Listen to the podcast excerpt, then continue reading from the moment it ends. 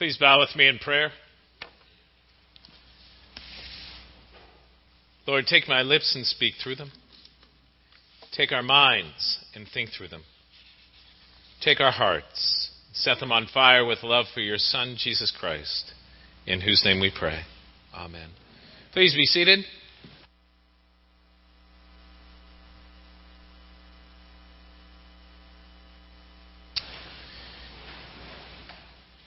Well, today, the vestry and the Capital Campaign Committee has declared Do the Work Sunday.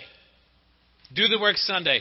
And I don't know how many of you know where that comes from. If you looked at the materials, you might have figured it out. But it actually comes, the, the phrase do the work comes from 1 Chronicles 28. And you actually have to look in the New International Version because the Bible you have in the pew in front of you in the Pew Rack, the New Revised Standard, doesn't have that exact phrase. But let me read to you the passage so you understand the context as to what it is they're saying in the byline for this day. David also said to Solomon his son, Be strong and courageous, and do the work. Do not be afraid or discouraged, for the Lord God, my God, is with you. He will not fail you or forsake you until all the work of the service of the temple of the Lord is finished. So that's really the context of this the service for the temple of the Lord. So the focus is going to be the scripture, but I'm going to talk about, in the context of the scripture for today, what it is we're doing here, which is we're going to do the work to complete the work of the temple. Now, if you're a visitor today or you don't see yourself as directly connected to St. Luke's, that doesn't give you an excuse to tune me out right now, okay? Because a lot of what I'm going to be saying in the context of talking about this do the work really has to do with our lives as Christians and what it is that we're committed to and what it is that we're involved in and why we're involved in it, in investing ourselves in this work of the ministry, this building. And the building that we're talking about doing here, by the way, is not about just building a building. It's not that we are building a monument unto ourselves. It's not something frivolous. The whole point and purpose of what it is that we're doing here has to do with the fact that we want to expand the kingdom of God, the fact that we want to make disciples here. Making disciples through our children. The children's ministry wing, that we're going to raise up a new generation of Christian disciples. The fact that we want to have fellowship, the fact that we want to have classes and conferences here for people in order to make disciples, in order that we can have an impact on this community and this culture, and that this place is a welcoming place.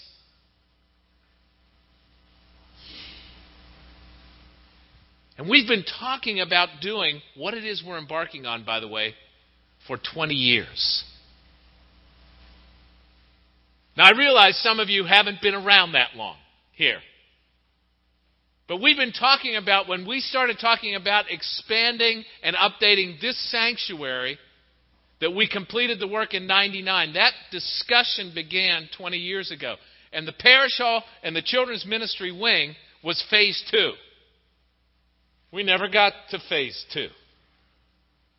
Why didn't we get to phase two? Because when we were gearing up for phase two, in 2000, 2001, 2002, 2003 happened, and all the challenges and problems with the national church. So we put it on hold.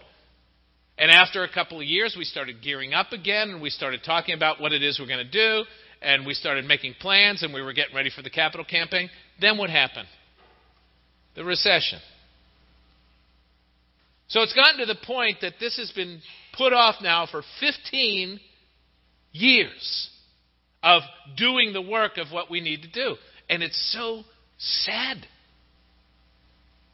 The parish hall is woefully outdated, inadequate, run down. The children's ministry area is the same. So you need to understand it's not like we're building a spa or a pool, okay? That's not what we're doing. And as much as I am so excited about what it is we're doing and that we need to do it, part of me, part of me would have loved for us to wait until I retired to do this. Being totally honest. Because I realize that this is hard. In order to do what we need to do here, it's hard. It requires sacrifice. It, it involves time, giving, inconvenience. And actually, I don't know if and when I'll ever retire anyway, so just so you know that. But we need to be about the work of building the temple, of doing what the Lord needs to have done here so that we can move forward for the sake of the gospel. And we need to do the work. You know, if you look at page, and you don't need to do this, but page 908 of the Book of Common Prayer, that's where you would find the lectionary readings for today. And that's why I'm really thankful that it worked out this way. Because if you were to look at all the potential readings for today, we have a couple of them. We have Ezekiel 31 and we have Mark's Gospel, chapter 4. But you also have the Psalm for the day, and you also have second, uh, 2 Corinthians 5. All of them have to do with, at some point, talking about the kingdom of God, and there's different references to what that means. You have in the Gospel that Jesus was talking about this bush or this tree that grows up, and the birds of the air make their nests in its boughs. Okay, so you got this term nest, which is about home, which is about shelter which is about where children are nurtured. In Ezekiel chapter 31, you have reference to kingdom and nation. Same idea. And if you were to look in Corinthians, you would see this reference to tents. All of them have to do with what it is that is your provision for where you are in terms of your shelter, in your meeting, with each other for fellowship and also with the Lord. All of them have that connection to them. And that's what I want us to think about right now as we go to this passage. Because I'm going to focus on Ezekiel chapter 31. Who or where do you find your refuge, your shelter, your spiritual home? And what does that mean for you? Because really, when you start talking about our church home. This is where we as a parish family are meant to grow and blossom and be disciples and make disciples.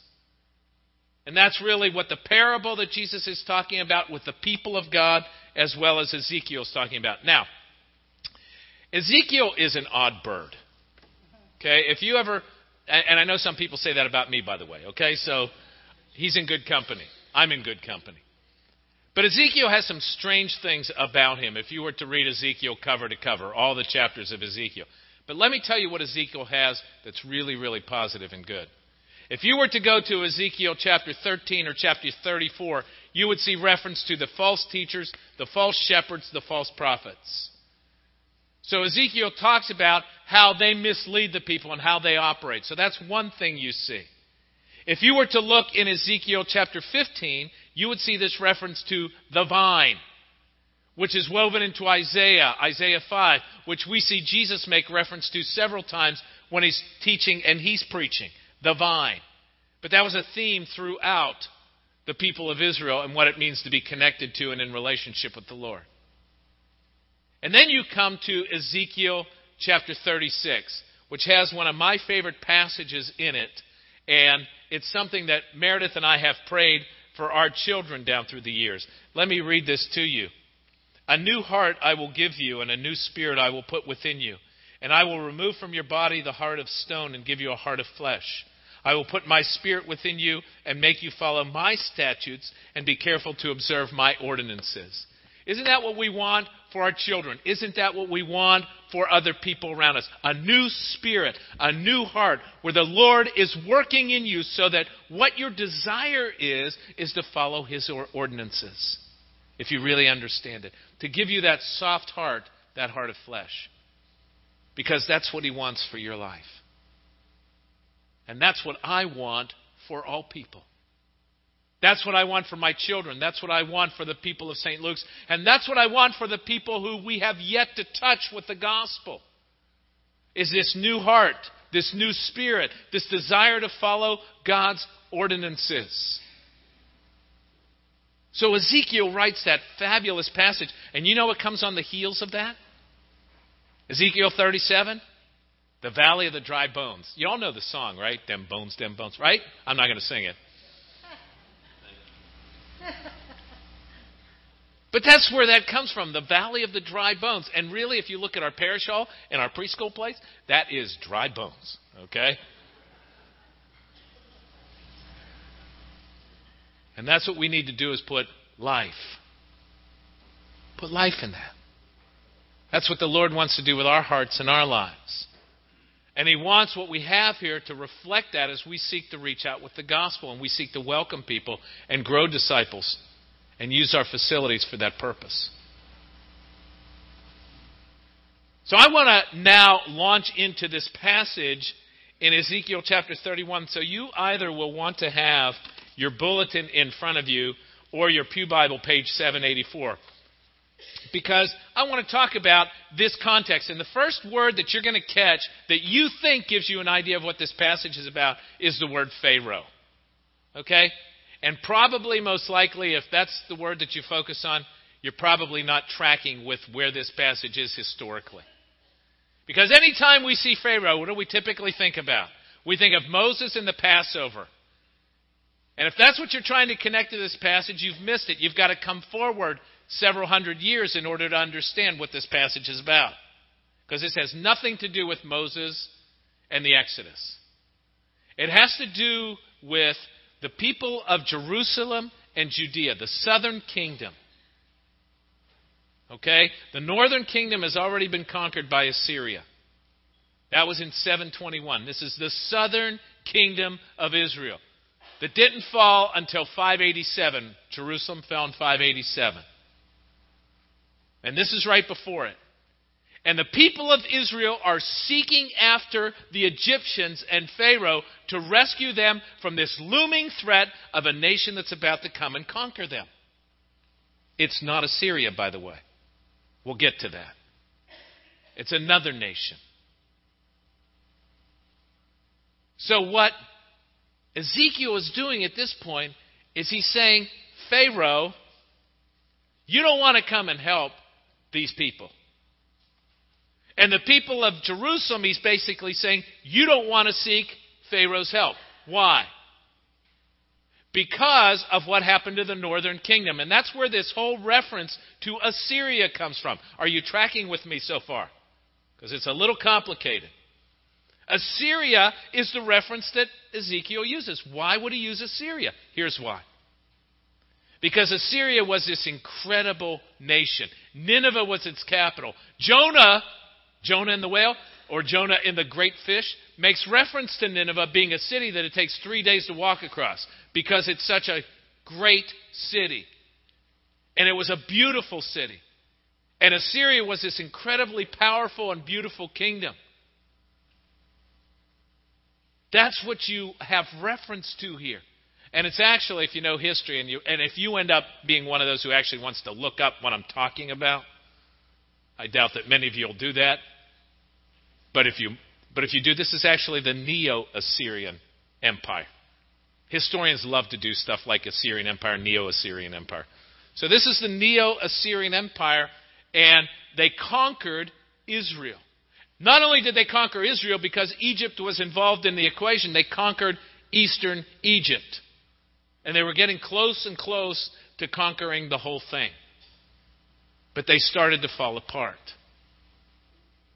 So that's why Ezekiel's saying there was this huge kingdom, Assyria. It was an empire. It was beautiful. It was powerful. It was wealthy. They had everything they needed and everything they wanted. What happened? What happened? Well, Jonah warned them. Jonah said, if you repent, the Lord will spare you. In fact, the Lord wants to use you as an instrument of judgment on Israel. And so the people of Nineveh repented temporarily. See, that's a lot of times what people do. They repent temporarily. And when success creeps in, people grow complacent in their faith. People grow comfortable. And they lose sight of the Lord in their lives because they want to go their own way. You can watch that happen down through the centuries, kingdom after kingdom. All the kingdoms that were around Israel. You had the Assyrians. Then you had the Babylonians. Then you had the Medes. Then you had the Persians. Then you had the Greeks. Then you had the Romans. One after another. And the Lord tries every means to reach people. He tries success. If I bless the people, they'll worship me, they'll be thankful. And for a time that happens. But then what happens? Because we're blessed, we grow complacent. Because we have, we want to serve ourselves and we drift away from the Lord. So the Lord sends judgment. And when people were judged, what happened when the people were in Egypt and they cried out to the Lord? The Lord ended up judging the Egyptians and bringing the people out. And then Israel established a kingdom, became successful, and then what did they do? They grew complacent and they were judged. And then the Assyrians conquered them. And on it goes. The Lord is always trying to reach people through whatever means. When they come to Him, He's trying to bless them, to encourage them in their faith. When they're disobedient, He tries to judge them or bring something into their life to draw them back to Himself through the repentance through a renewed spirit. God tries everything to reach people. And some people refuse. They always will. But what the Lord desired for Israel is that they would come back. See, Assyria, once it became this great conquering nation, became so full of themselves that what did they do? Look at the passage. Look at the passage. This is right after all the prose, and you get to the paragraph in verse 10. Therefore, thus says the Lord God, because it towered high and set its tops among the clouds, and its heart was proud. And what happens when our hearts grow proud? Read down a little ways. He has dealt with it as its wickedness deserves. See, when our hearts grow proud, when we think we're the be all end all, when we say we don't need the Lord anymore or we know better than the Lord, and wickedness creeps into our lives, that's when judgment comes. And that's what Ezekiel is saying here. That pride is the beginning of one's downfall. We see it with Adam and Eve. You know, I heard a line not long ago that I think is really appropriate to our lives, and I think it speaks not only to this passage, but to everyone. The line is catch this line. You will either seek to love God or you will seek to be God. Is that a great line? I love that. You're either going to seek to love God. Jesus said the first commandment is this love the Lord your God with all your heart, soul, mind, and strength. And the end result is you will love your neighbors yourself. And if you don't seek to love God, you're going to want to seek to be God. You're going to want to say what right or wrong is. You're going to want people and all of life to serve you. You're going to want to be successful and happy and comfortable. That everything about what you believe and how you live will be about you. And the question is which one do you choose? Loving God or being God? See, that's what pride does. Pride brings us to that place where we want to be God. We want to be the one in charge. We have a proud heart. And what happened to every nation down through history that would have a proud heart, that would depart from the Lord? They would fall. And the end is not pretty. Once again, go back to your passage. What ends up happening? On the mountains and all the valleys, its branches have fallen, and its boughs lie broken in the watercourses in the land, and all the peoples of the earth went away from its shade and left it. On its fallen trunks settle all the birds of the air, and among its boughs, its boughs lodge all the wild animals. All this is in order that no trees by the water may grow to lofty height. Continuing on, for all of them are handed over to death, to the world below, along with mortals, to those who go down to the pit. In other words, what the Lord is saying through Ezekiel, what Jesus says in the Gospels, the end is not pretty for those who depart from the Lord. There is judgment. See, the mistake that people sometimes make, particularly when they're complacent and proud, the same mistake that Israel made. Hey, we're the chosen people. It doesn't matter what we do, it doesn't matter what we believe. We're the chosen people. God's going to take care of us. And He sent the prophets to say, No, you need to repent. You need to come back to the Lord because you're not really seeking Him with your heart. This has become all about you. You believe what you want, you practice what you want, you do what you want. You have sought to be God or create gods that reflect you.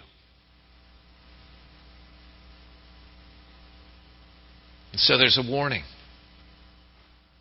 There's judgment looming. And this next nation that is coming up, that Ezekiel's trying to warn them about, that's saying Assyria fell already. Egypt, Pharaoh, beware because this nation's next and going to come after you. That would be Babylon or Neo Babylon. The Babylonians were going to come and they would eventually cause Jerusalem to fall. And the people would be taken away and the land would be plundered. Fifty years later, 50 years, it doesn't take long with some nations, Babylon would fall. And a man by the name of Cyrus would allow the Jews to return. And what is the first thing that the Jews did when they returned to the promised land? Do you remember? They built the temple.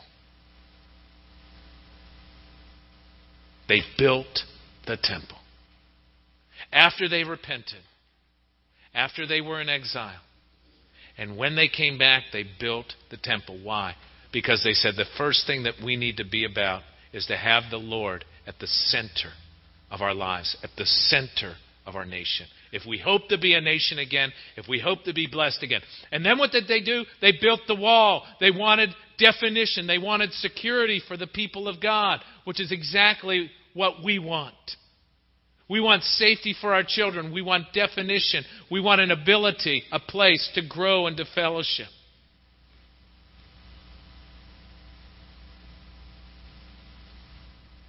After they repented.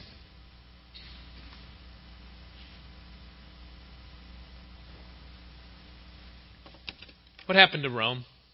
Rome, probably one of the greatest empires, if not the greatest empire. Rome was powerful. Rome was wealthy. Rome was expansive. And who was God? Who was God? Caesar. We worship ourselves. And when we worship ourselves, what begins to happen? We saw it with Rome. There was in, interior, internal deterioration. Immorality crept in. They self destructed. But there was something else going on simultaneous with that. And that's because of this man called Jesus Christ who called these group of men the apostles around him. Uneducated, not skilled, not trained religious leaders, who then went out and made disciples. And slowly but surely, what Rome stood for the immorality. And not only the immorality, but the slavery and the cruelty to other people. Slowly, the Christian nation that was bubbling up, God's kingdom that was bubbling up, would also cause Rome, as a corrupt culture, as a worldly power, Rome would crumble. And the Lord would move in.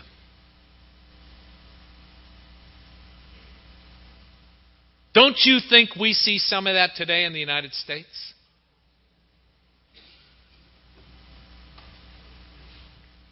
That's why we, as the church, need to be the ones that begin to fill in because of the culture beginning to crumble.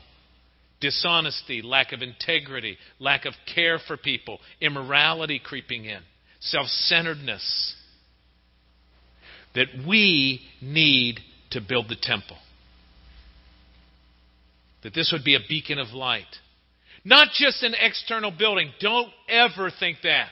This is not about a monument unto ourselves. Because we need to be about not only building the structure, but working in people's lives. We need to be about growing as disciples, about having that new heart, that transformed life, and that we need to be the lighthouse reaching out to other people. You know, it's interesting. A lot of times when you do something like this, they call it a capital campaign, right? That's what it's oftentimes called. Some of you heard my story, my background before, my personal witness, but I was a good little Pharisee when I was younger, my early teen years. And I kept saying to the Lord, Lord, there's got to be something different to this than just the rules, than just going to church. There's got to be something more to this. So it put me on a search, and I came across uh, this ministry called Young Life, which is a Christian outreach for high school kids. And I went there for a couple of years during my high school years, and eventually I gave my life to the Lord. And when you give your life to the Lord in Young Life, they immediately want to get you involved in a Bible study. Does anyone know what the Bible study in Young Life is called? Campaigners. That's what they called the Bible study that you got involved with when you were in Young Life. They called it campaigners. Why did they call it campaigners? Let me tell you why. Because number one, you're now beginning the campaign for the Lord. You're now working for Him, for His campaign. To expand the kingdom of God. So, one of the things that you did was you got involved in a Bible study and you grew personally. And what they said is, you need to get involved in ministry. So I immediately became a lay reader and a guitar player in my church. And they said, you also need to get involved with giving your faith away, inviting other people. So they would give us these stupid pieces of paper to give out at school to invite other kids. So we would go around the high school inviting our friends by passing these pieces, of paper out to grow the Young Life group, to bring people to a place where they would hear the gospel. I've never known faith apart from growing and reaching out and giving since I was 15 years old. And I didn't start out to be a preacher, by the way. I started out to be an engineer. That didn't work. God had other plans. And so in college, I changed my major. But I have never stopped campaigning for the Lord. And guess what I'm doing today? I'm campaigning. We're launching a campaign. I think it's why some people actually stayed away today.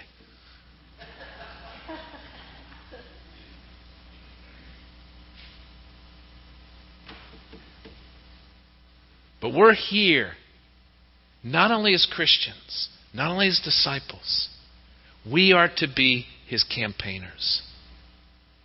That we ourselves are seeking to grow to build the kingdom. That we are seeking to reach out in His name for the kingdom.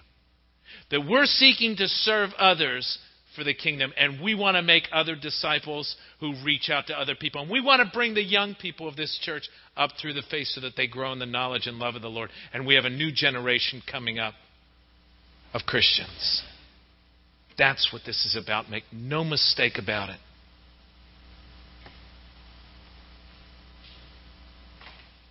In Acts chapter 2, the passage about Pentecost, let me read to you when the Spirit was poured out and the apostles started preaching. Let me read to you who was touched by that. And how is it we hear each one of us in our own native language? Parthians, Medes, Elamites, the residents of Mesopotamia, Judea and Cappadocia, Pontus and Asia. Guess what? Assyrians and Babylonians. To Phrygia, Pamphylia, Egypt. Oh, Egypt? Really? Do you know that some of the Egyptians came out with Moses in the Exodus too? and the parts of Libya belonging to, belonging to Cyrene, and visitors from Rome, and both Jews and proselytes, Cretans and Arabs. Boy, do we need to reach out to Arabs right now.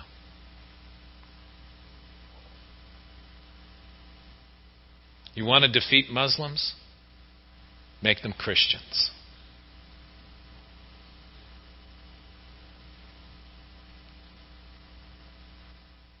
We hear them speaking about God's deeds of power, and all were amazed. That's what we want. That's what we want. And my prayer for you is that you are a kingdom builder. You are a campaigner. You are a disciple seeking to make disciples.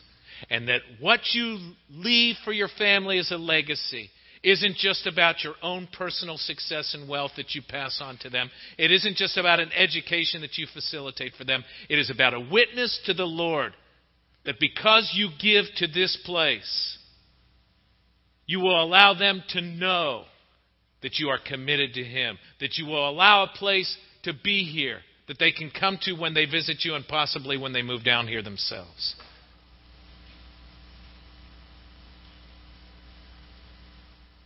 building his kingdom and leaving a legacy, a witness.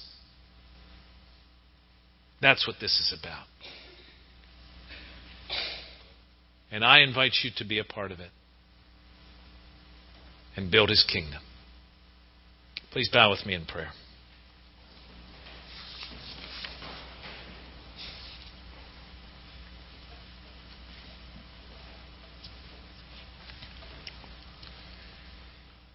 David also said to Solomon his son, Be strong and courageous, and do the work. Do not be afraid or discouraged, for the Lord God, my God, is with you. He will not fail you or forsake you until all the work for the service of the temple of the Lord is finished. Lord God, we live in a challenging day. The demands on our lives, the challenges to our lives. Because of culture drifting. Because of the demands of a busy life. The fears of how we'll spend our money. Of whether we'll have enough for retirement of whether our children and grandchildren will be provided for. And Lord, the most essential and important thing is where we spend eternity. And it's clear from your word that there's judgment. Lord, I pray that our first concern would be for you and for your kingdom that we would seek first the kingdom of God and your righteousness.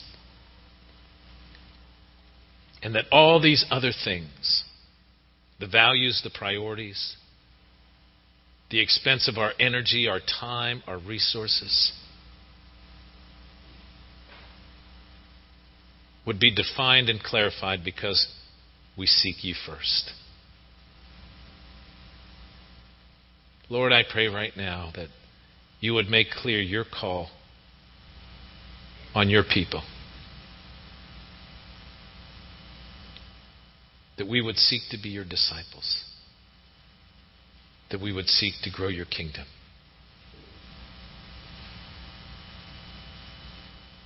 and that we might bring those that we love to know you and to spend eternity with you, with us. Lord, help us to be kingdom builders. And we pray this in Jesus' name.